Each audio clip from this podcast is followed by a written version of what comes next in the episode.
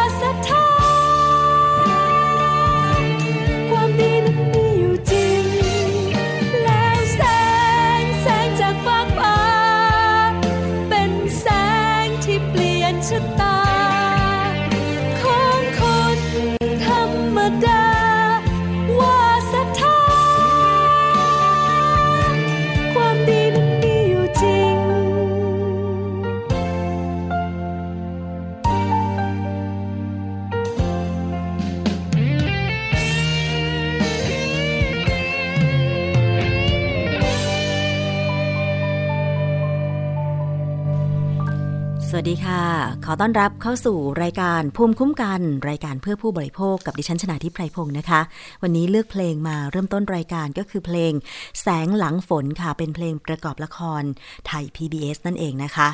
ก็นอกจากเพลงก็มีเรื่องราวที่น่าสนใจสำหรับผู้บริโภค แน่นอนว่าคุณผู้ฟังสามารถที่จะเข้าไปกดถูกใจที่ facebook.com/thaipbsradiofan แล้วก็ฝาก คำถามหรือว่าเรื่องที่อยากจะให้เราติดตาม เรื่องของผู้บริโภคไว้ที่รายการภูมิคุ้มกันได้นะคะ แล้วต้องขอบคุณทุกสถานีวิทยุที่เชื่อมโยงสัญญาณอยู่ในขณะนี้ค่ะ ไม่ว่าจะเป็นวิทยุชุมชนคนหนองย่าไซสุพรรณบุรี FM 107.5เมกะเฮิรตซ์นะคะ วิทยุชุมชนปฐมสาครจังหวัดสมุทรสาคร FM 106.25เมกะเฮิรตซ์ค่ะ วิทยุชุมชนคนเมืองลี้จังหวัดลำพูน FM 103.75เมกะเฮิรตซ์วิทยุชุมชนเทศบาลทุ่งหัวช้างจังหวัดลำพูน FM 106.25เมกะเฮิรตซ์นะคะ วิทยุชุมชนคลื่นเพื่อความมั่นคงเครือข่ายกระทรวงกลาโหมจังหวัดตราด 91.5เมกะเฮิรตซ์ค่ะ วิทยุชุมชนเมืองนนสัมพันธ์นะคะ FM 99.25 และ 90.75เมกะเฮิรตซ์วิทยุมหาวิทยาลัยแม่โจ้นะคะ แล้วก็วิทยุชุมชน CR Radio FM 107.5เมกะเฮิรตซ์กาญจนบุรี และก็สถานีวิทยุในเครือ R Radio วิทยาลัยอาชีวศึกษา 142 สถานี ทั่วประเทศที่เชื่อมโยงสัญญาณนะคะ รับฟังกันได้ค่ะ เอาละวันนี้มีประเด็นอะไรที่น่าสนใจบ้าง เรื่องแรกเลยนะคะ มาดูข่าวเรื่องของการตรวจโกดังสินค้า และยึดสินค้าที่ไม่ได้มาตรฐานกันบ้างนะคะ คุณผู้ฟังคงจะรู้จักหม้อทอดไร้น้ำมันใช่ไหมคะ เพราะว่ากระแสความนิยมซื้อหม้อทอดไร้น้ำมันมาทำอาหารเนี่ยยังคงมีมากอยู่ในปัจจุบันนี้ถึงขั้นตั้งกลุ่ม Facebook โดยเฉพาะเลยทีเดียวนะคะ เพื่อหวังว่าจะมีการแชร์ประสบการณ์ การใช้หม้อทอดไร้น้ำมัน และเมนูอาหารต่างๆ ที่ทำจากหม้อทอดไร้น้ำมันได้นะคะ ผู้บริโภคเนี่ยก็หวังว่า การใช้หม้อทอดไร้น้ำมัน จะช่วยทำอาหารโดยไม่ใช้น้ำมัน ซึ่งหมายความว่าจะลดการกินน้ำมันลงนะคะ ช่วยไม่ให้เราได้รับไขมันมากเกินไป ส่งผลทำให้สุขภาพดี อันนี้คือความหวังของผู้บริโภคใช่ไหมคะทำให้ตลาดหม้อทอดไร้น้ำมันเนี่ย ตอนนี้ยังคงขยายตัวอย่างต่อเนื่องเลย ขายดิบขายดีนะคะ มีให้เลือกมากขึ้น ราคาก็หลักพันต้นๆก็มี หลักร้อยก็มีนะคะ เมื่อก่อนอาจจะเป็นหลักหมื่น เท่าที่ดิฉันเคยสอบถาม คนที่ซื้อหม้อทอดไร้น้ำมันในช่วงแรกนะคะ ยังไม่เป็นที่นิยมขนาดนี้เนี่ย บอกว่าซื้อเป็นหมื่นเลยก็มียี่ห้อที่ติดตลาดนะคะ แต่ตอนนี้เหมือนกับว่าตลาดของหม้อทอดไร้น้ำมันเนี่ยมีทั้งตลาดที่วางขายอยู่ทั่วไป ห้างสรรพสินค้าและ ตลาดออนไลน์นะคะ คุณผู้ฟัง ราคาหลักร้อยหลักพันต้นๆ ก็ซื้อได้แล้วนะคะ แต่ว่าตอนนี้ค่ะคุณผู้ฟังมันก็ต้องยิ่งเพิ่ม ความใส่ใจในการตรวจสอบมาตรฐานของหม้อทอดไร้น้ำมัน ซึ่งถือเป็นเครื่องใช้ไฟฟ้าอย่างหนึ่งนะคะการกำหนดมาตรฐานผลิตภัณฑ์อุตสาหกรรม โดยสำนักงานคณะกรรมการมาตรฐานผลิตภัณฑ์อุตสาหกรรม หรือสอมอเนี่ยเขากำหนดให้หม้อทอดไร้น้ำมันนะคะ อยู่ในประเภท เตาย่าง เตาปิ้ง และเครื่องทำอาหารเคลื่อนย้ายได้คล้ายกัน เฉพาะด้านความปลอดภัยนะคะ คือชื่อมอกองเขาเลยค่ะคุณผู้ฟัง เตาย่างเตาปิ้ง และเครื่องทำอาหารเคลื่อนย้ายได้ที่คล้ายกัน เฉพาะด้านความปลอดภัย เลขที่มออกที่หม้อทอดไร้น้ำมันจะต้องไปขออนุญาตนะคะ แล้วก็ให้ตรวจสอบ ความปลอดภัยเนี่ยเลขที่มอกก็คือ 1641ขีด2552 นะคะ ประเภทมาตรฐานก็คือ มอกมาตรฐานบังคับค่ะ วันที่ใช้บังคับ 17 สิงหาคม 2560 มีการประกาศในราชกิจจานุเบกษาแล้วนะคะ แล้วก็มีการประกาศกระทรวงฉบับที่ 4093 ค่ะ บทคัดย่อภาษาไทยก็คือ มาตรฐานผลิตภัณฑ์อุตสาหกรรมนี้กำหนดคุณลักษณะที่ต้องการด้านความปลอดภัย ของเครื่องทำอาหารเคลื่อนย้ายได้สำหรับใช้ในครัวเรือนที่ใช้ทำอาหาร เช่น การอบการปิ้งและการย่าง ที่มีแรงดันไฟฟ้าที่กำหนดไม่เกิน 250 โวลต์มาตรฐานผลิตภัณฑ์อุตสาหกรรมนี้เกี่ยวข้องกับอันตรายที่อาจเกิดจาก เครื่องใช้ ซึ่งทุกคนเผชิญ ทั้งภายในและรอบๆที่อยู่อาศัย โดยทั่วไปมาตรฐานนี้ไม่ได้คำนึงถึงการใช้งานเครื่องใช้โดยเด็กเล็ก หรือบุคคลทุพพลภาพที่ไม่ได้รับการดูแล การเล่นเครื่องใช้โดยเด็กเล็ก อันนี้คือข้อความในการกำหนดนะคะรายละเอียดมาตรฐานผลิตภัณฑ์อุตสาหกรรม ในหมวด เตาย่าง เตาปิ้ง และเครื่องทำอาหารเคลื่อนย้ายได้ที่คล้ายกัน หม้อทอดไร้น้ำมันเนี่ยก็ถูกกำหนดให้อยู่ในหมวดนี้นะคะ เพราะฉะนั้นคุณผู้ฟังเมื่อมีการกำหนดมาตรฐานจากสมอแบบนี้ ข้างผลิตภัณฑ์ที่ได้มาตรฐานผ่านการตรวจสอบด้านความปลอดภัยแล้วนะคะ โดยเฉพาะเรื่องความปลอดภัยการใช้กระแสไฟฟ้า หรือตัววัสดุที่ใช้ประกอบขึ้นเป็นหม้อทอดไร้น้ำมันเนี่ย ซึ่งมันก็คือ หม้ออบลมร้อนนะคะคุณผู้ฟังคือมันจะให้ความร้อนอบอาหารให้สุก แต่ว่าภายในหม้อทอดไร้น้ำมัน มันก็จะมีลมพัดช่วยไล่น้ำมันออกมานะคะ เพราะฉะนั้นมาตรฐานวัสดุเหล่านี้เนี่ยจึงต้องมีการกำหนดว่าจะต้องไม่เป็นอันตรายมีความปลอดภัยสูงสุดต่อผู้ใช้นั่นเองนะคะ คุณผู้ฟัง เพราะฉะนั้นเนี่ยเวลาเราไปเลือกซื้อเครื่องใช้ไฟฟ้า เราก็ต้องดูว่ามันมีความปลอดภัยไหมดูได้จากเครื่องหมาย มอกมอม้าออ่างกอไก่ ซึ่งเป็นเครื่องหมายที่ออกโดยสำนักงานคณะกรรมการมาตรฐานผลิตภัณฑ์อุตสาหกรรมนะคะ ถ้าเครื่องใช้ไฟฟ้าไหนหรือว่าผลิตภัณฑ์ไหนที่โดนบังคับแล้วไม่มี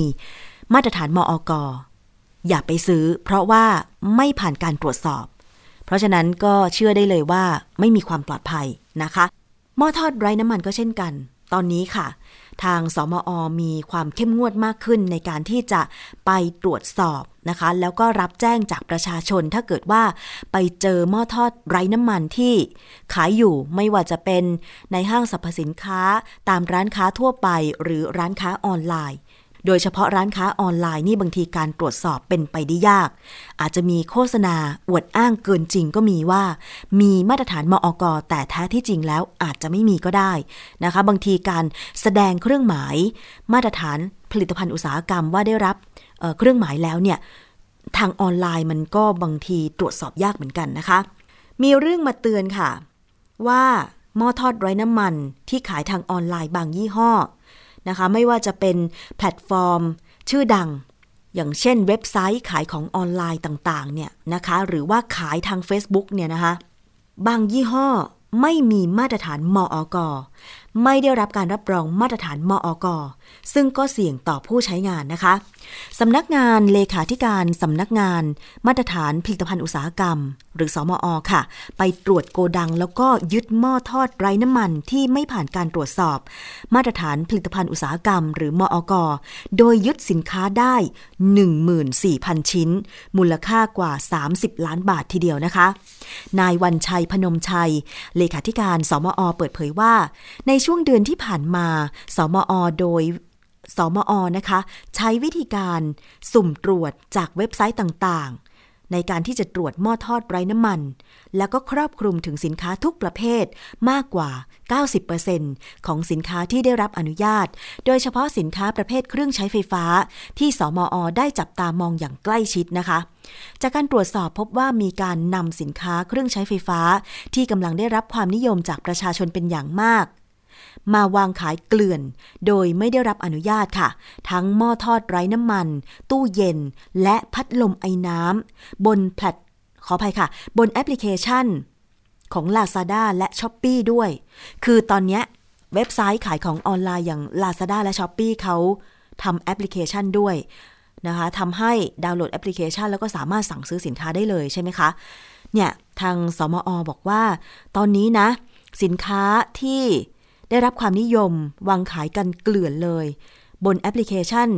Lazada และ s h อ p e e เนี่ยนะคะ ก็คือ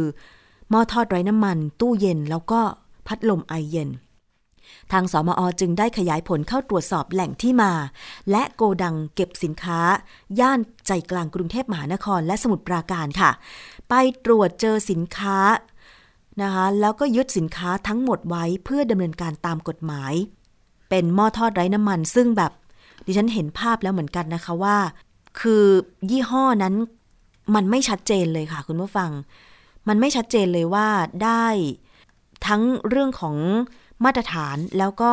ทั้งเรื่องของตราสัญญลักษณ์มอกไม่มีเลยนะคะ คุณผู้ฟัง แล้วยี่ห้อเนี่ย โอ้โห บางทีก็ยี่ห้ออะไรก็ไม่รู้เหมือนกันนะคะ คุณผู้ฟัง คืออันเนี้ยมันกลายเป็นว่า ทำให้ผู้บริโภคก็สังเกตได้ยากเหมือนกันนะคะ บางทีเนี่ยสินค้านำเข้าจากประเทศเพื่อนบ้านก็มีค่ะ พอสมอไปตรวจเจอว่าหม้อทอดไร้น้ำมันที่โกดังแห่งนี้เนี่ยนะคะ ไม่มีเครื่องหมายมออกไม่ผ่านการตรวจสอบด้านความปลอดภัย จึงได้ดำเนินการตามกฎหมายกับเจ้าของสินค้านะคะ ซึ่งก็มีความผิดฐานนำเข้าโดยไม่ได้รับอนุญาต โทษตามกฎหมายก็คือจำคุกไม่เกิน 2 ปี หรือปรับไม่เกิน 2 ล้านบาท หรือทั้งจำทั้งปรับนะคะ ส่วนแพลตฟอร์มที่ขายหม้อทอดไร้น้ำมันไม่มีมาตรฐาน ก็มีความผิดด้วยค่ะ เพราะว่า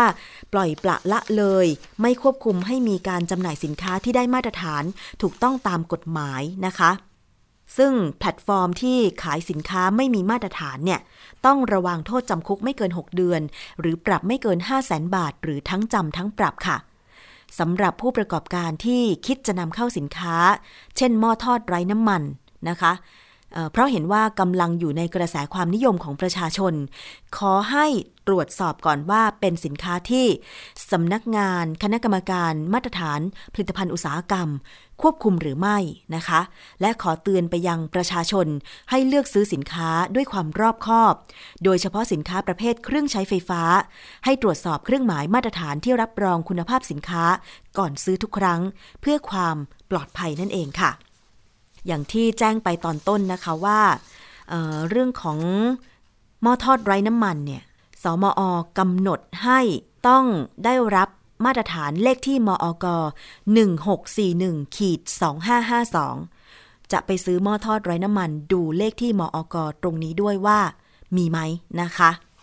ถ้าไม่มีอย่าไปซื้อ เพราะว่าวัสดุที่ใช้ประกอบเป็นเตาอบลมร้อน หรือว่าเครื่องใช้ไฟฟ้าเนี่ยมันต้องมาตรฐานจริง ๆนะคะ เพราะว่ากระแสไฟฟ้ามันอันตราย ถ้าเกิดไม่ได้มาตรฐาน ขดลวด ความร้อน แล้วมันเกิดช็อตเกิดรั่วลุกขึ้นมาเนี่ยนะคะ ไฟอาจจะดูด ไฟช็อตคนที่ใช้งานได้นะคะ เพราะว่าอันนี้มันก็เคยมีกรณีตัวอย่างเกิดขึ้นมาจากการใช้เครื่องใช้ไฟฟ้าที่ไม่มีมาตรฐานแล้วเกิดไฟรั่วไฟช็อต ทำให้ไฟไหม้บ้านได้เหมือนกัน รวมถึงอันตรายต่อชีวิตของผู้ใช้นี่แหละคุณผู้ฟัง บางทีนะ คุณแม่บ้านเป็นคนทำใช่ไหมส่วนมากกับข้าวตอนตอนนี้คุณแม่บ้านก็ทำใช่ไหมคะ แต่คุณพ่อบ้านบางคนก็อาจจะทำก็ได้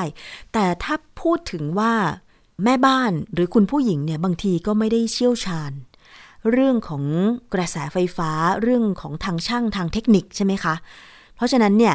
การใช้เครื่องใช้ไฟฟ้าจึงต้องมีมาตรฐานมากำกับดูแลว่า เครื่องใช้ไฟฟ้าชิ้นนั้นเนี่ย เวลาเสียบปลั๊กใช้ขึ้นมาเนี่ย ไม่ช็อตไฟไม่รั่ว แน่นอน หรือถ้าเกิดมันจะชำรุดเสียหายเนี่ย มันจะต้องสามารถที่จะตัดไฟ ไม่ให้ไฟช็อตผู้ใช้ได้ ไม่เช่นนั้นอาจจะอันตรายถึงชีวิต การจับสินค้าหม้อทอดไร้น้ำมันที่ไม่มีเครื่องหมายมอกล่าสุดที่ สมอไปจับแล้วก็ยึดสินค้ามาได้ 14,000 ชิ้นเนี่ย ไม่ใช่ครั้งเดียวนะคะ ก่อนหน้านั้นคุณเมื่อฟังย้อนกลับไปเมื่อเดือนกรกฎาคมปี 2563 ค่ะ สมอก็ได้ไปตรวจ แล้วก็ยึดสินค้า เครื่องใช้ไฟฟ้าแล้วก็ของเล่น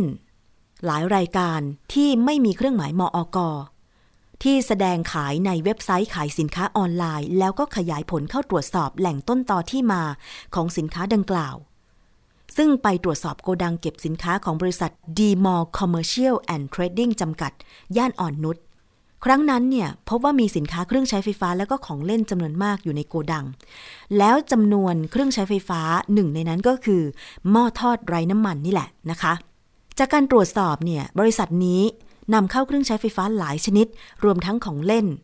ซึ่งเป็นสินค้าที่สำนักงานมาตรฐานผลิตภัณฑ์อุตสาหกรรมควบคุมอยู่ แต่ปรากฏนำเข้าสินค้าที่ไม่ได้รับอนุญาต ยึดสินค้ามาได้ 1,400 ชิ้น มูลค่า2ล้าน3แสนบาท ในจำนวนนี้มีหม้อทอดไร้น้ำมันกว่า 1,000 ชิ้นนะคะ แล้วก็ยังมี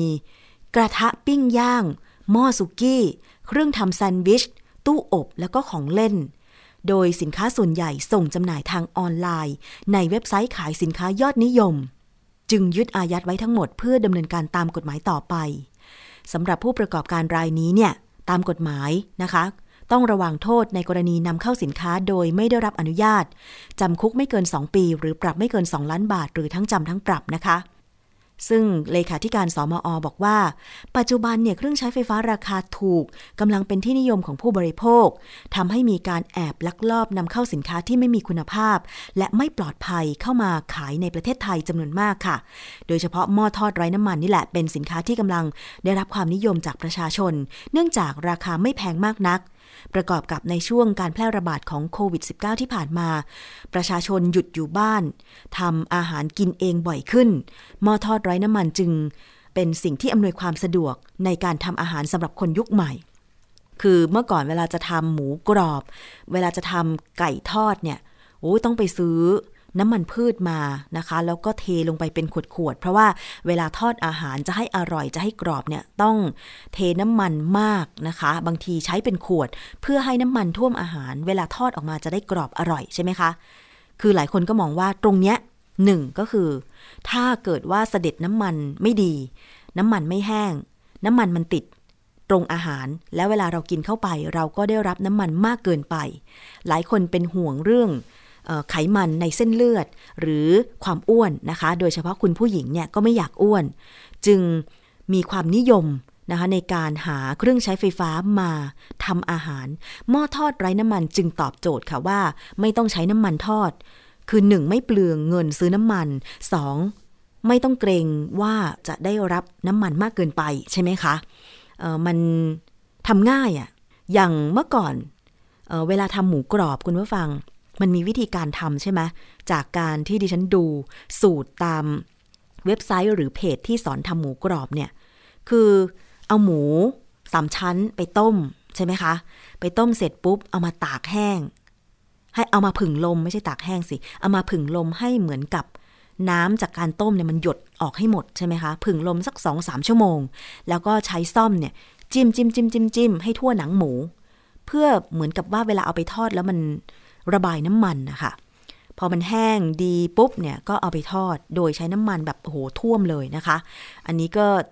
ถ้าเกิดว่าอุณหภูมิไม่ได้ที่หมูก็อาจจะไม่กรอบก็ได้อะไรประมาณนี้แต่ว่าพอมีหม้อทอดไร้น้ำมันเนี่ยคุณผู้ฟัง มันง่ายขึ้นกว่ากันเยอะคือ อาจจะต้องใช้หมูต้มอะแต่ว่าไม่ต้องใช้น้ำมันในการทอด เพราะว่าน้ำมันจากหนังหมูจากมันหมูเนี่ยมันก็ออกมาอยู่แล้วทำให้หลายคน ชอบกินหมูกรอบ แต่ไม่อยากได้น้ำมันจึงเลือกหม้อทอดไร้น้ำมัน มาทำหมูกรอบ ดิฉันเคยได้ชิม หมูกรอบจากหม้อทอดไร้น้ำมันนะมี รุ่นน้องทำมาให้กิน โอ้ ก็อร่อยกรอบดีนะคะ ไม่ต่างจากหมูกรอบที่ทอดเลยอะนะคะ แต่ว่านี่แหละคือความง่ายความสะดวกแบบนี้ แต่เวลาเราจะเลือกใช้สินค้าเครื่องใช้ไฟฟ้า ก็ต้องมีมาตรฐาน ผลิตภัณฑ์อุตสาหกรรม มีเครื่องหมาย มอม้า ออ่าง กอไก่ ของสอมอด้วยนะคะ อันนี้เป็นห่วงเรื่องความปลอดภัยจริง ๆ ค่ะ คุณผู้ฟัง อย่างดิฉันเองเนี่ย บอกตามตรงว่าก็สั่งหม้อทอดไร้น้ำมันทางออนไลน์ แต่ว่าก่อนสั่งเนี่ยก็ดูแล้วนะคะว่ามีมาตรฐานผลิตภัณฑ์อุตสาหกรรม มีเครื่องหมายมออกแล้วก็เลขมออกตรงตามที่สมอกำหนดก็คือหม้อทอดไร้น้ำมันต้องมีเลขที่มออก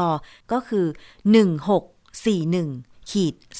2552จำไว้ให้ดีนะคะ หรือว่าถ้าเกิดคุณไปดูที่ร้านเครื่องใช้ไฟฟ้าหรือเข้าไปเลือกดูในเว็บไซต์ขายของเนี่ยนะคะ ก็ search หาว่าเลขที่มอกสำหรับหม้อทอดไร้น้ำมันนะคะ เลขที่อะไรมันก็จะโชว์ขึ้นเป็นเว็บไซต์ของสมอ อันนี้ที่ฉันเอาข้อมูลมาจากเว็บไซต์ของสมอนะคะ ลองเซิร์ชเข้าไปได้ค่ะ ง่ายๆเลยตอนนี้ข่าวสารข้อมูลต่างๆ ค้นหาง่ายด้วยอากูหรือ Google นะคะคุณผู้ฟัง เดี๋ยวถ้าดิฉันปรุงอาหารทำอาหารจากหม้อทอดไร้น้ำมันจะเอามาเล่าอีกนะคะว่ามันสามารถทำอะไรอย่างไรได้ แล้วก็วิธีการหรือว่าความปลอดภัยมันจะเป็นยังไงนะคะ แต่ทั้งนี้ทั้งนั้นค่ะ ตอนนี้เนี่ยคุณผู้ฟังนอกจากหม้อทอดไร้น้ำมันนะ ดิฉันเห็นที่มีขาย ขายสินค้าทางทีวีตอนดึกๆอะ่ะ มันมีเยอะมากนะ สินค้าเครื่องครัว หม้อสแตนเลสนะคะเครื่องใช้ไฟฟ้า หม้อทอดไร้น้ำมัน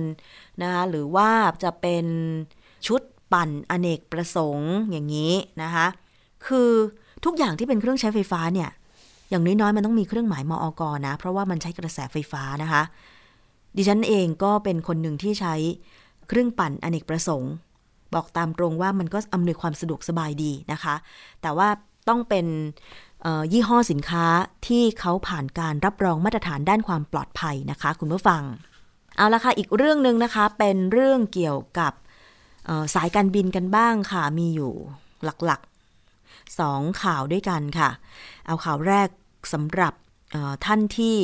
ใช้บริการสายการบินนะคะ หลังจาก สายการบินต่างๆ ทั่วโลกเลยต้องหยุดบินในช่วงการระบาดของโควิด -19 แล้วตอนนี้เนี่ยสายการบินบินระหว่างประเทศ ก็ยังไม่สามารถทำการบินได้ ยกเว้นที่มีความจำเป็นแล้วก็ฉุกเฉินจริง ๆ นะคะ สายการบินพาณิชย์ที่จะเดินทางท่องเที่ยว หรือการอนุญาตให้เดินทางข้ามประเทศตอนนี้ ยังคงไม่อนุญาตอย่างเสรี ต้องบอกอย่างนั้น ยกเว้นว่า มีความประสงค์จะกลับ ภูมิลำเนา อย่างเช่น คนไทยที่ไปอยู่ต่างประเทศต้องการจะกลับมาเมืองไทย อันนี้อาจจะมีความจำเป็น แต่เมื่อกลับมาก็ต้องปฏิบัติตาม เงื่อนไขที่ทางรัฐบาลประเทศนั้นๆกำหนดอย่างเช่นการกักตัว 14 วัน ในสถานที่ที่ทางรัฐจัดไว้ให้อะไรอย่างเงี้ยนะคะ แต่ว่าตอนนี้สายการบินภายในประเทศก็ให้บริการแล้วนะคะ วันก่อนดิฉันก็เดินทางไปต่างจังหวัดด้วยสายการบินเหมือนกัน และก็ปกติแล้วเนี่ยในช่วงเวลาที่ไม่มีการระบาดของโควิด -19 เนี่ยการบริการบนเครื่องบินก็คือเขาจะมีการเสิร์ฟของว่างเล็ก ๆ น้อยๆเสิร์ฟอาหารด้วยใช่ไหมคะ แต่ว่าตอนนี้ค่ะณนะปัจจุบันนี้คือ 18 สิงหาคม 2563 เนี่ย ยังไม่มีการอนุญาตให้เสิร์ฟอาหาร หรือจำหน่ายอาหารหรือเครื่องดื่ม บนเที่ยวบินได้นะคะ แต่ว่ากระทรวงคมนาคมบอก เตรียมหารือ อนุญาตให้สายการบินจำหน่ายอาหารและเครื่องดื่มบนเที่ยวบินได้ ขณะที่ผู้บริหารสายการบินก็ทวงถามมาตรการเยียวยาโควิด -19 จากรัฐบาล ทั้งเรื่องของเงินกู้แล้วก็มาตรการลดภาษีนะคะ แล้วก็จะมีการ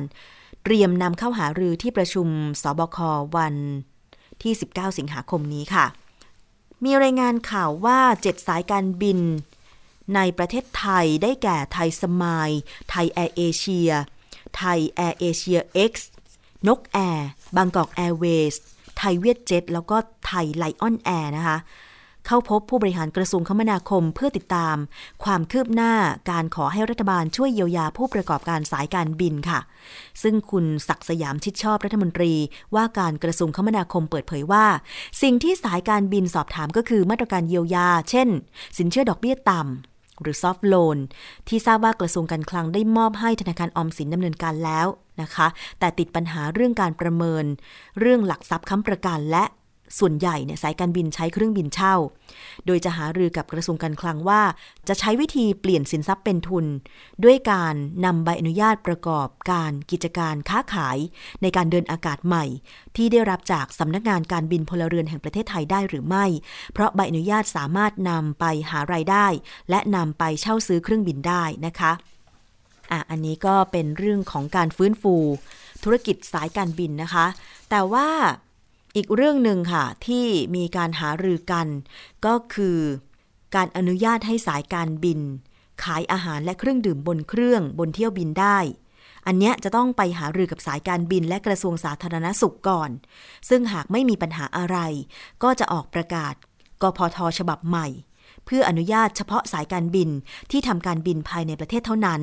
เบื้องต้นคาดว่าจะให้เริ่มได้ตั้งแต่วันที่ 1 กันยายนนี้เป็นต้นไป ซึ่งตอนนี้คุณผู้ฟังใครใช้บริการสายการบินเที่ยวบินต่างๆ เขาไม่อนุญาตให้ ดื่มแม้แต่เครื่องดื่มที่นำติดตัวไป ขนมที่นำติดตัวไป แล้วก็ไม่มีบริการจำหน่ายอาหารเครื่องดื่มบนเที่ยวบินด้วย ซึ่งถ้าบินในระยะเวลาสั้นๆ เช่นหนึ่งชั่วโมงเนี่ยก็อาจจะพอทนได้นะ กระหายน้ำนะคะหนึ่งชั่วโมงก็พอทนได้อยู่ แต่มันจะมีเที่ยวบินไหนไหมที่ใช้เวลาเดินทางประมาณสองชั่วโมง หรือชั่วโมงกว่า มันก็พอมีใช่ไหมถ้าเกิดว่าบินไฟล์ที่ไม่ใช่จากกรุงเทพไปยังต่างจังหวัด อาจจะเป็นเชียงใหม่ไปสุราษฎร์อะไรอย่างเงี้ย มันไกลใช่ไหมคะ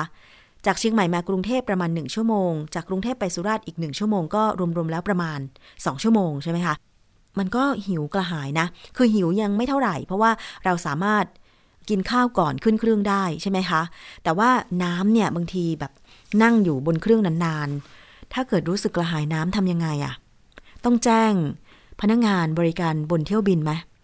ในประกาศเนี่ยเขาก็บอกว่า ห้าม ขอความกรุณา ห้ามดื่ม เครื่องดื่มและอาหารที่นำติดตัวไป ซึ่งจริงแล้วเครื่องดื่มก็นำขึ้นเครื่องไปไม่ได้แหละ แต่ว่าบางทีอะถ้าสมมุติว่าเป็นเด็กอย่างเงี้ย มันก็มีนมใช่ไหมคะ คืออันนี้ก็ไม่แน่ใจเหมือนกันว่า ถ้านำเรื่องการจำหน่ายเครื่องดื่ม การอนุญาตให้ ผู้ใช้บริการสายการบิน ดื่มน้ำหรือกินของว่างบนเที่ยวบินได้เพื่อประทังความหิวอะไรอย่างเงี้ยมันพอจะเป็นไปได้ไหม เพราะว่าตอนนี้มาตรการของสายการบินก็เข้มงวดนะ จากวันก่อนที่ดิฉันใช้บริการมาก็คือว่า เขาจะทิ้งระยะห่างเเรียกผู้โดยสารขึ้นทีละทีละโซนเขามีโซนหนึ่งโซนสองโซนสามถ้าเป็นเที่ยวบินลำใหญ่หน่อยอย่างเงี้ยนะคะ แล้วเราก็ต้องไปต่อคิว เพื่อขึ้นเครื่องบินตามโซนนั้นอย่างเงี้ยค่ะ คือเขาจะให้โซนที่อยู่ท้ายเครื่องบินขึ้นก่อน ที่นั่งอยู่ที่อยู่ท้ายเครื่องบินขึ้นก่อน ต่อมาก็อยู่ตรงกลาง กลางลำเครื่องบินนะคะแล้วก็โซนที่ได้ขึ้นสุดท้ายก็คือ อยู่บริเวณด้านหน้า ส่วนการลงให้ลงทีละสามสามแถวที่นั่งนะคะพนักงงานบริการบนเครื่องบินก็ประกาศ อีกสามแถวลงเครื่องได้ อีกสามแถวลงเครื่องได้อะไรอย่างเงี้ยนะคะ คือเขาก็ปฏิบัติตามมาตรฐานในการป้องกันโรคระบาดพอสมควรนะคะ เดี๋ยวมาฟังดูว่าจากการหารือว่าจะมีการอนุญาตให้จำหน่ายอาหารและเครื่องดื่มบนเที่ยวบินได้หรือไม่นะคะ อีกเรื่องหนึ่งก็คือว่า การฟื้นฟูกิจการของการบินไทยค่ะ ซึ่งเรื่องนี้มันเกี่ยวพันกับผู้บริโภคยังไง เกี่ยวพันแน่นอนค่ะ เพราะว่ามีผู้โดยสารที่ซื้อตั๋วเครื่องบินของการบินไทยไว้ก่อนล่วงหน้าแล้ว แต่พอการบินไทยไม่สามารถทำการบินได้ เพราะว่าล้มละลายต้องยื่นฟื้นฟูกิจการเนี่ย ก็ต้องรอความชัดเจนในการที่จะชดเชยเยียวยาความเสียหายต่อไปใช่ไหมคะ เพราะฉะนั้น มีความคืบหน้าของการฟื้นฟูการบินไทยค่ะศาลล้มละลายกลางนัดไต่สวนคำร้องขอฟื้นฟูกิจการ บริษัทการบินไทยนัดแรกนะคะ ซึ่งการพิจารณาของศาลทำให้มีความชัดเจนเกี่ยวกับธุรกิจการบินไทยมากขึ้น รายงานจากบริษัทการบินไทยระบุว่าศาลล้มละลายกลางกำหนดให้เจ้าหนี้ยื่นคัดค้านคำขอฟื้นฟูกิจการ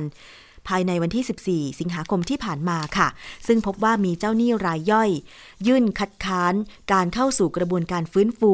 กิจการดังกล่าวจำนวน 15 ราย คิดเป็นสัดส่วนไม่ถึง 2 ใน 3 ของมูลหนี้ทั้งหมด ส่งผลให้การคัดค้านตกไป และสามารถเดินหน้ากระบวนการฟื้นฟูกิจการได้ตามกำหนดนะคะ ศาลล้มละลายกลางนัดไต่สวนคำร้อง วันจันทร์ที่ 17 สิงหาคมที่ผ่านมาค่ะ เพื่อวินิจฉัยสถานะการเงินบริษัทนะคะ กรอบการบริหารแผนฟื้นฟูกิจการ รวมทั้งรายชื่อผู้จัดทำแผนฟื้นฟูกิจการ ก็ประกอบไปด้วยพลอากาศเอก ชัยพฤกษ์ดิษยสริน นายจักกริดภาราพันธกุล นายพิรพันธ์สาลีรัฐวิภาค นายปิยสวัสด อมรนัน นายบุญทักษ์หวังเจริญ และนายชาญศิลป์ตรีนุชกร โดยมีบริษัท EY Corporate Advisory Services เป็นที่ปรึกษานะคะ ซึ่งตอนนี้ค่ะ นายชาญศิลป์ปรีนุชกรรักษาการกรรมการผู้อำนวยการใหญ่การบินไทยบอกว่า การบินไทยเตรียมข้อมูลที่จำเป็นเพื่อนำเสนอต่อศาลล้มละลายกลาง โดยศาลจะพิจารณาคำสั่งสองประเด็นคือ การบินไทยควรได้รับการฟื้นฟูกิจการหรือไม่ และควรแต่งตั้งคณะผู้ทำการแทนตามที่การบินไทยเสนอหรือไม่นะคะ และศาลก็จะยังไม่พิจารณาว่า เจ้าหนี้แต่ละรายจะได้รับชำระหนี้เท่าไหร่และเมื่อไหร่ เพราะขั้นตอนนี้จะเกิดขึ้นหลังศาลมีคำสั่งให้การบินไทยฟื้นฟูกิจการ และตั้งผู้ทำแผนฟื้นฟูกิจการแล้วนะคะ คุณผู้ฟัง ต่อไปนี้เราก็มาติดตามกันนะคะว่าจะมีคำสั่งศาลออกมาเป็นอย่างไร แล้วก็เรื่องของแผนฟื้นฟูนั้นเนี่ยนะคะ จะมีการกำหนดเกี่ยวกับ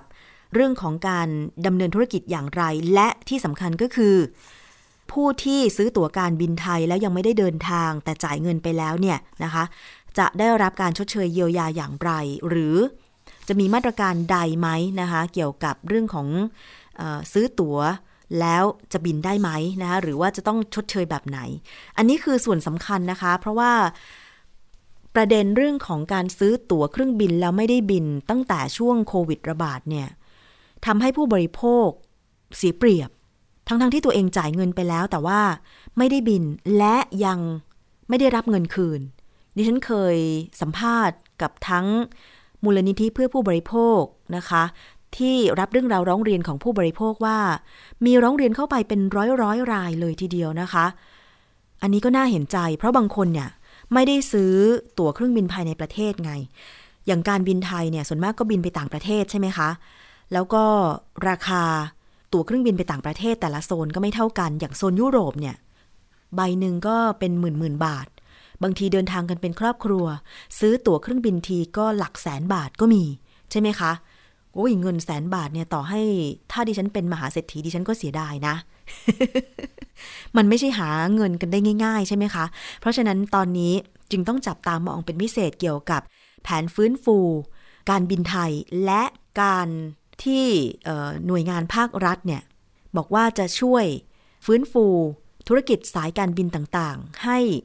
ดำเนินธุรกิจไปได้ และไม่กระทบกับผู้บริโภคนะคะ เพราะตอนนี้คือต้องบอกตามตรงว่ามีหลายคนที่ดิฉันพูดคุยด้วย ที่เขาได้ไปซื้อตั๋วเครื่องบินล่วงหน้า แต่ไม่ได้บินเนี่ยนะคะ เขาก็บอกว่าขออย่างเดียวเลย คือตอนนี้ขอเงินคืน เพราะเขาคงไม่บินไปไหนแล้ว แล้วโอกาสที่จะมีการบินไปต่างประเทศ พื่อเดินทางท่องเที่ยวมันยังไม่มีความหวัง เพราะทุกคนก็ต้องรอวัคซีนที่จะมาป้องกันโควิด -19 ให้ได้ก่อน ถึงแม้ว่าตอนนี้เนี่ยจะมีข่าวดีว่ารัสเซียจะเป็นประเทศแรกในโลกที่อาจจะมีวัคซีนป้องกันโควิดใช้นะคะ แต่เชื่อแน่ว่าในระยะแรก ถึงแม้ว่าจะมีวัคซีนแล้วเนี่ย ก็ต้องเป็นประเทศที่ร่ำรวย ถึงจะมีโอกาสเข้าถึงวัคซีนได้ แน่นอนออกมาตอนแรกน่าจะแพงอะค่ะ เพราะฉะนั้นเนี่ยการที่จะให้มีครอบคลุมให้ทุกประเทศได้มีวัคซีนฉีดป้องกันโควิด -19 อาจจะต้องใช้เวลาอีกหลายปีทีเดียวจากที่ตามข่าวแล้วก็พูดคุยกับนักวิชาการหรือนักวิจัยหลาย ๆ ท่านมาเนี่ยนะคะ อย่างดรแก้วกังสดานนภัยท่านก็พูดเป็นประจำในช่วงคิดก่อนเชื่อ ก็บอกว่า วัคซีนเนี่ยกว่าที่จะทดลองแล้วก็ เชื่อมั่นในความปลอดภัยว่าไม่กระทบกับคนเนี่ยจริง ๆ แล้วหลักการวิจัยก็คือต้องวิจัยให้ถึงลิงนะคะ คือสัตว์ในการวิจัยที่ใช้งานวิจัยเนี่ยมันก็ต้องเริ่มจากสัตว์อย่างเช่นหนูทดลองอะไรอย่างเงี้ย แต่ถ้าเมื่อใดก็ตามที่มาวิจัยในลิงได้ แสดงว่า นั่นแหละเป็นขั้นตอนสุดท้ายที่สามารถนำไปใช้ในคนได้ แต่ว่าทางการรัสเซียเขาก็ยืนยันหนักแน่นว่าเขาจะเป็นประเทศแรกในโลกที่จะใช้วัคซีนฉีดป้องกันไวรัสโควิด -19 นะคะ อันนี้ก็ต้องดูเขาอะค่ะว่ามันจะสำเร็จมากน้อยอะไรขนาดไหนนะคะ แต่ของไทยเอง ทางการไทยก็มีการวิจัยวัคซีนกันอยู่นะคะ แล้วก็ทดลองกันอยู่ด้วย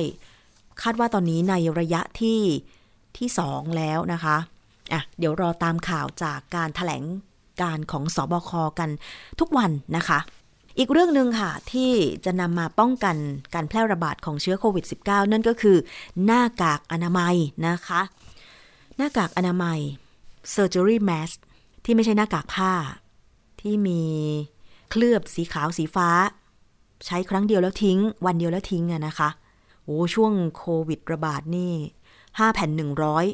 ตกแผ่นละ 20 บาท ทั้งๆทที่ก่อนหน้านี้เนี่ยแผ่นละ 1 บาท 50 สตางค์เพราะว่าดิฉันเคยไปโรงพยาบาลแล้วก็โรงพยาบาลแจกมา เขามีการแจกแจงในใบเสร็จรับเงินว่า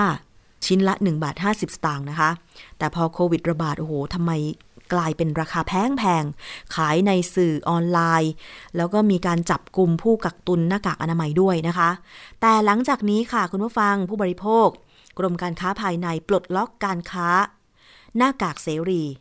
จะทำให้หน้ากากอนามัยราคาลดลง ทั้งขายหน้าร้านแล้วก็ขายออนไลน์นะคะ ภายหลังกรมการค้าภายในออกประกาศ คณะกรรมการว่าด้วยราคาสินค้าและบริการ เรื่องการปรับวิธีบริหารหน้ากากอนามัย หลังปริมาณการผลิตหน้ากากอนามัย สูงเกินความต้องการใช้ ส่งผลให้ราคาจำหน่ายหน้ากากอนามัยขนาด 50 ชิ้นบนแพลตฟอร์มอีคอมเมิร์ซ ปรับราคาลดลงจนต่ำกว่า 100 บาท เมื่อเทียบกับช่วงของการระบาดช่วงก่อนนะคะ ที่อาจจะขายในราคาที่สูงถึงกล่องละ 800 บาท มันขายเฉลี่ยกล่องละ 250 บาทถึง 400 บาท โดยหน้ากากอนามัยนำเข้าจากต่างประเทศ จะมีราคาเฉลี่ยถูกกว่าหน้ากากอนามัยที่ผลิตในประเทศ ซึ่งยังถูกควบคุมให้จำหน่ายในราคาชิ้นละ 2 บาท 50 สตางค์นะคะ ซึ่งอธิบดีกรมการค้าภายในก็ยืนยันว่า รัฐบาลจำเป็นจะต้องควบคุมการส่งออกและราคาจำหน่ายแนะนำเพื่อรองรับสถานการณ์หากเกิดการระบาดในรอบใหม่ พร้อมระบุว่าขณะนี้มีปริมาณการผลิตหน้ากากอนามัยส่วนเกิน เฉลี่ยวันละ 1-2 ล้านชิ้น จึงได้ประสานห้างค้าปลีก 2 แห่ง สนับสนุนการกระจายหน้ากากอนามัยในราคาควบคุม ส่งผลให้ประชาชนทั่วไป ที่จะหาซื้อหน้ากากอนามัยได้เป็นการทั่วไปเร็วๆนี้นะคะคะคุณผู้ฟัง แล้วก็สอดคล้องกับผู้ประกอบการจำหน่าย ยาและเวชภัณฑ์ค่ะแห่งหนึ่งที่ย่านสะพานใหม่ ซึ่งเป็นแหล่งค้าปลีกค้าส่งยาและเวชภัณฑ์แห่งหนึ่งของกรุงเทพ ก็บอกตรงกันว่า ประชาชนจะสามารถหาซื้อหน้ากากอนามัยในร้านจำหน่ายยาทั่วไป ตั้งแต่กลางเดือนสิงหาคมนี้เป็นต้นไป ซึ่งก็จะสามารถสั่งซื้อสินค้าจากโรงงานได้โดยตรงแล้วนะคะอะ เดี๋ยวมารอดู ไปซื้อหน้ากากอนามัย ในราคาเท่าไหร่บอกดิฉันมาด้วยก็ดีค่ะ จะได้รู้ว่ามันเป็นราคาที่ทางกรมการค้าภายในกระทรวงพาณิชย์ ได้ออกมาบอกหรือเปล่าว่าจะต้องไม่เกินชิ้นละ 2 บาท 50 สตางค์นะคะ แต่หน้ากากผ้าเนี่ยดิฉันว่าก็โอเคนะ ใช่ไหมคะ เพราะว่าตอนนี้คือเราก็รักษาระยะห่างอยู่ละ กิจกรรมรวมกลุ่มก็แทบไม่มี แต่ว่าถ้าจะต้องไปตลาดผู้คนแออัดไปห้างสรรพสินค้าอะไรอย่างเงี้ยเราก็ใช้หน้ากากผ้าก็มีประสิทธิภาพดีพอสมควรในการที่จะป้องกันการติดเชื้อทางเดินหายใจด้วย แล้วก็ติดเชื้อโควิด -19 ด้วย ใช้เสร็จก็เอามาซักใช้วันต่อวันอะไรอย่างเงี้ยนะคะ แต่ถ้าใครไม่สะดวกก็ไปซื้อหน้ากากอนามัยก็สังเกตราคาด้วยค่ะ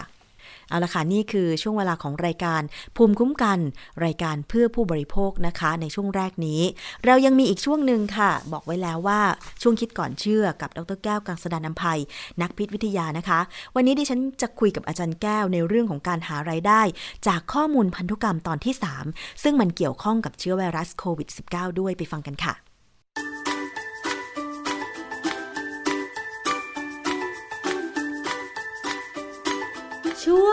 คิดก่อนเชื่อ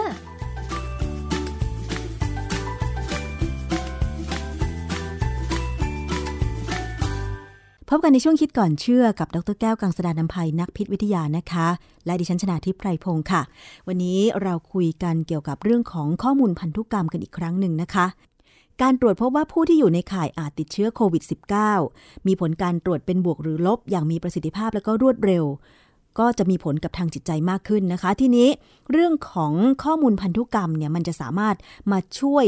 เรื่องว่าการตรวจพบเชื้ออะไรต่างๆ ได้มากน้อยขนาดไหนต้องไปถามอาจารย์แก้วค่ะ อาจารย์คะข้อมูลพันธุกรรมมีประโยชน์ เกี่ยวกับเรื่องของการตรวจหาเชื้ออะไรได้บ้างคะอาจารย์ ครับความจริงวันนี้เราไม่ได้คุยกันเรื่องข้อมูลพันธุกรรมของคนเลยนะค่ะเพียงแต่ว่าเราจะคุยเรื่องข้อมูลพันธุกรรมของไอ้เจ้าโควิด -19 นี่แหละไอ้เจ้าอืมโคโรนาไวรัสเค ยได้ยินข่าวใช่ไหมฮะว่า มีการจะใช้ดีเอ็นเอนัสที่เราใช้ตรวจว่าอาหารที่ควรจะกินหรือไม่ควรจะกินเนี่ยเอามาพัฒนาเพื่อตรวจพันธุกรรมของไวรัสว่ามันอยู่ใน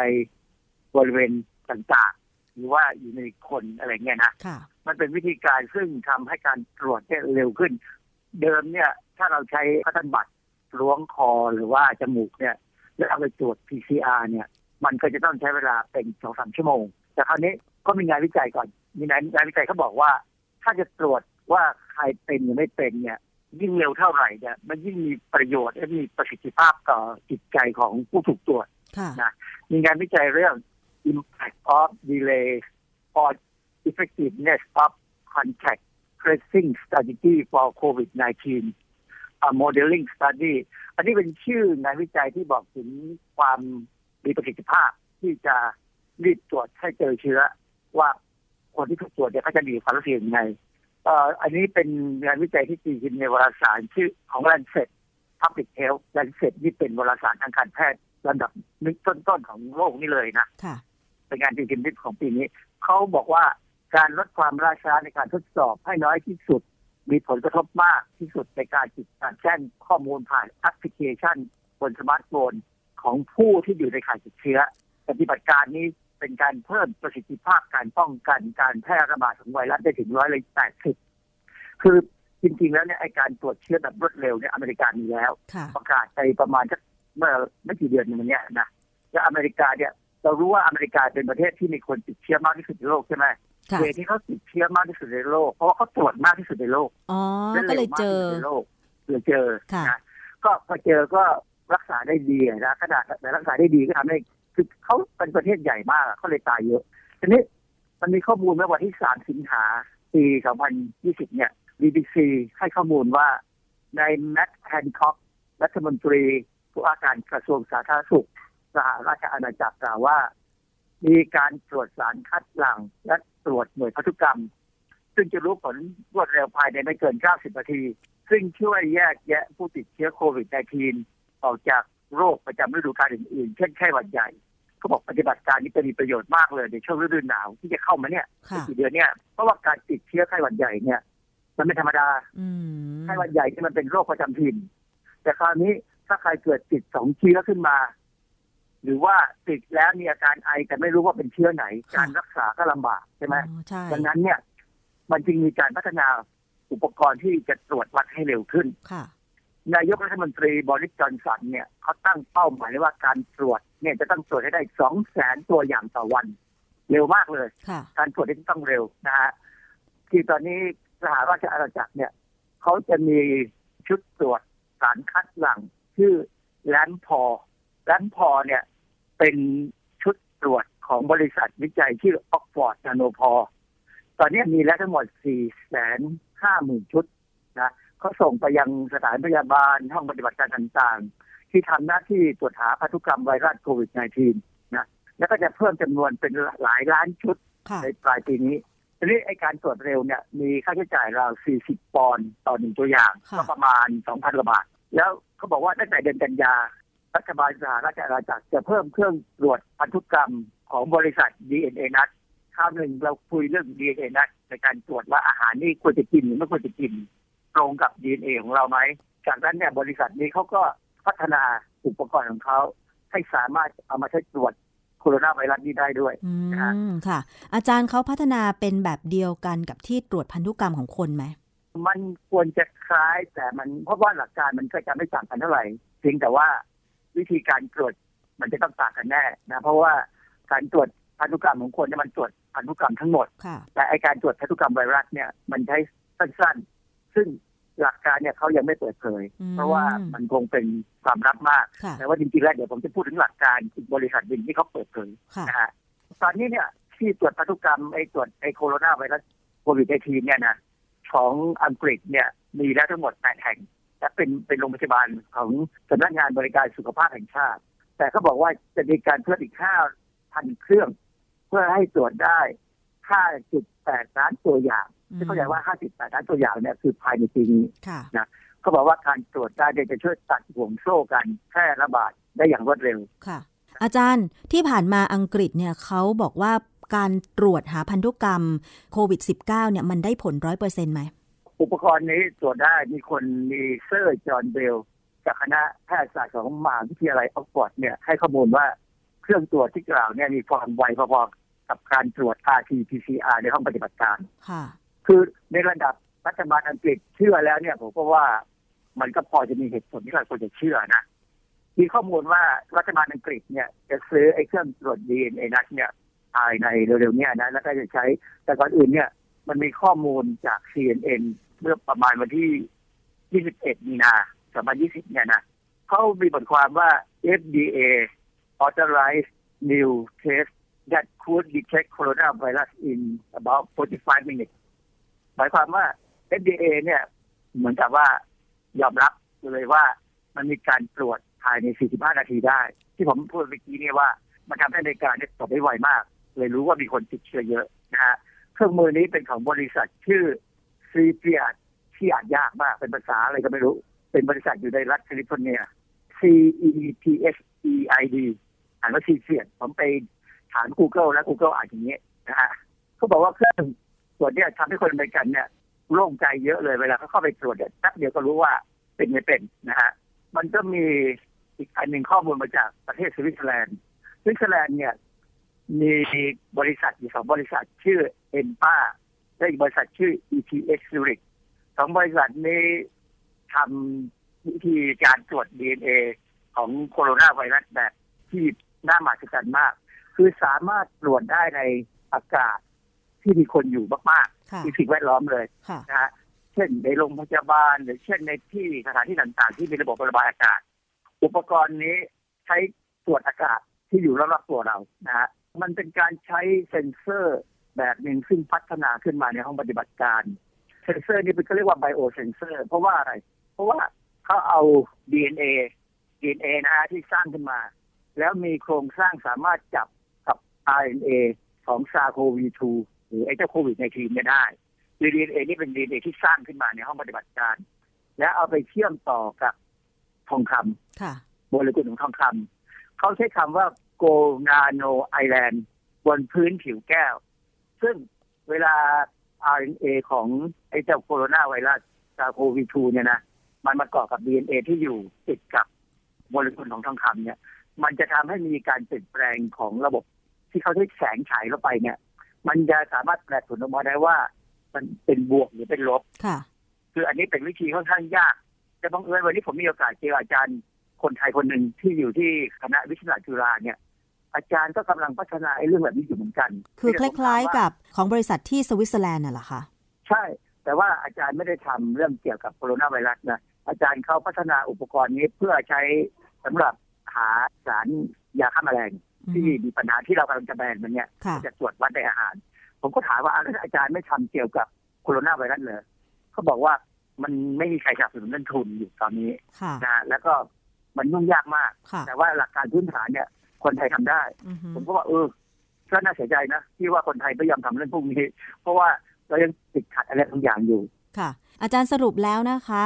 การนำความรู้เกี่ยวกับข้อมูลพันธุกรรม ไม่ว่าจะของคนหรือของเชื้อไวรัส มาใช้เพื่อประโยชน์ อย่างเช่นไวรัสเนี่ยเราก็ต้องการรู้ว่าใครติดหรือไม่ติด ก็แสดงว่าถ้าเรารู้เร็วก็จะรักษาได้เร็ว อาจารย์คิดว่าประโยชน์ จากนี้น่าจะมีการต่อยอดอะไรยังไงคะอาจารย์ก็เป็นควรจะมีการตรวจกันได้ทั่วโลกในกรณีของการใช้อย่าง DNA นัดเนี่ยมันจะไม่แพงมากนักนะฮะก็คงเป็นเป็นราคาเป็นหมื่นเป็นไม่ไม่เท่าไหร่นักนะหรืออาจจะเป็นแสนแต่ว่าถ้าเป็นเครื่องของเครื่องวิทยาการที่ทำเนี่ย ราคาค่อนข้างแพงมากเพราะมันต้องเอาไปใช้มันมันเป็นเครื่องที่ทำได้รวดเร็ว แล้วก็ค่อนข้างจะละเอียดนะฮะแต่ว่าถ้ามีการผลิตมากขึ้นราคาก็คงถูกลง แล้วก็จะทำให้เราสามารถตรวจได้ว่าใครติดเชื้อหรือไม่ติดเชื้อ ซึ่งมันจะเป็นประโยชน์ในช่วงหน้าหนาวนี้ค่ะจริงๆที่ที่ทางอังกฤษเขากังวลว่า มันจะแยกคนที่เป็นไข้หวัดใหญ่กับคนที่เป็นโควิดในทีได้ยังไง เพราะถ้าแยกถ้าแยกไม่ได้เนี่ย การ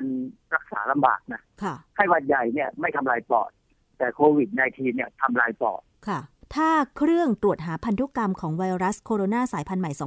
2019 มันสามารถช่วยแยกผู้ติดเชื้อออกได้จริง ๆ เนี่ย เมืองไทยน่าจะทำนะอาจารย์นะสวดมนต์อยู่ฮะแต่มีโอกาสเป็นไปได้ไหมอาจารย์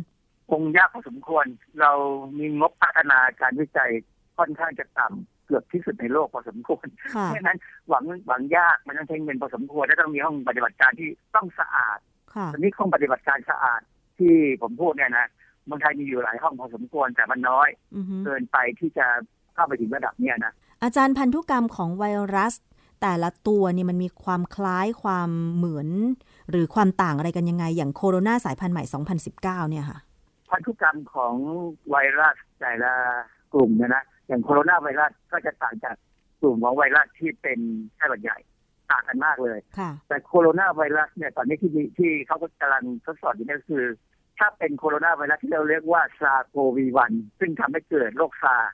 กับ SARS-CoV-2ซึ่งทำให้เกิดโควิด -19 เนี่ยสองตัวเนี่ยมันต่างกันไม่มาก แต่ไอ้เจ้าเครื่องตรวจเซนเซอร์ของสวิตเซอร์แลนด์เนี่ยตรวจได้ว่ามันต่างกันค่ะไวมากครับมันไวมากแล้วก็การันตีผลด้วยใช่ไหมว่าแม่นยๆ เพราะแม่นยำอันนี้ อันนี้แม่นยำไม่แน่เพราะเขาเอาไปเทียบกับ RT-PCR ได้แล้วค่ะ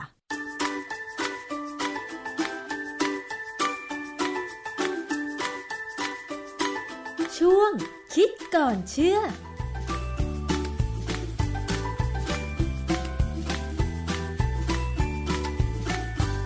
และนี่ก็คือช่วงคิดก่อนเชื่อกับดรแก้วกังสดานนภัยนักพิษวิทยานะคะ ในช่วงเวลาของรายการภูมิคุ้มกันรายการเพื่อผู้บริโภคค่ะ วันนี้ขอบคุณสำหรับการติดตามรับฟังทุกช่องทางเลย ไม่ว่าจะเป็นเว็บไซต์แอปพลิเคชันไทย PBS Podcast หรือว่าฟังผ่านสถานีวิทยุต่างๆ ที่เชื่อมโยงสัญญาณอยู่ในขณะนี้นะคะ หมดเวลาลงแล้วดิฉันชนะทิพไพรพงศ์ต้องลาไปก่อน สวัสดีค่ะ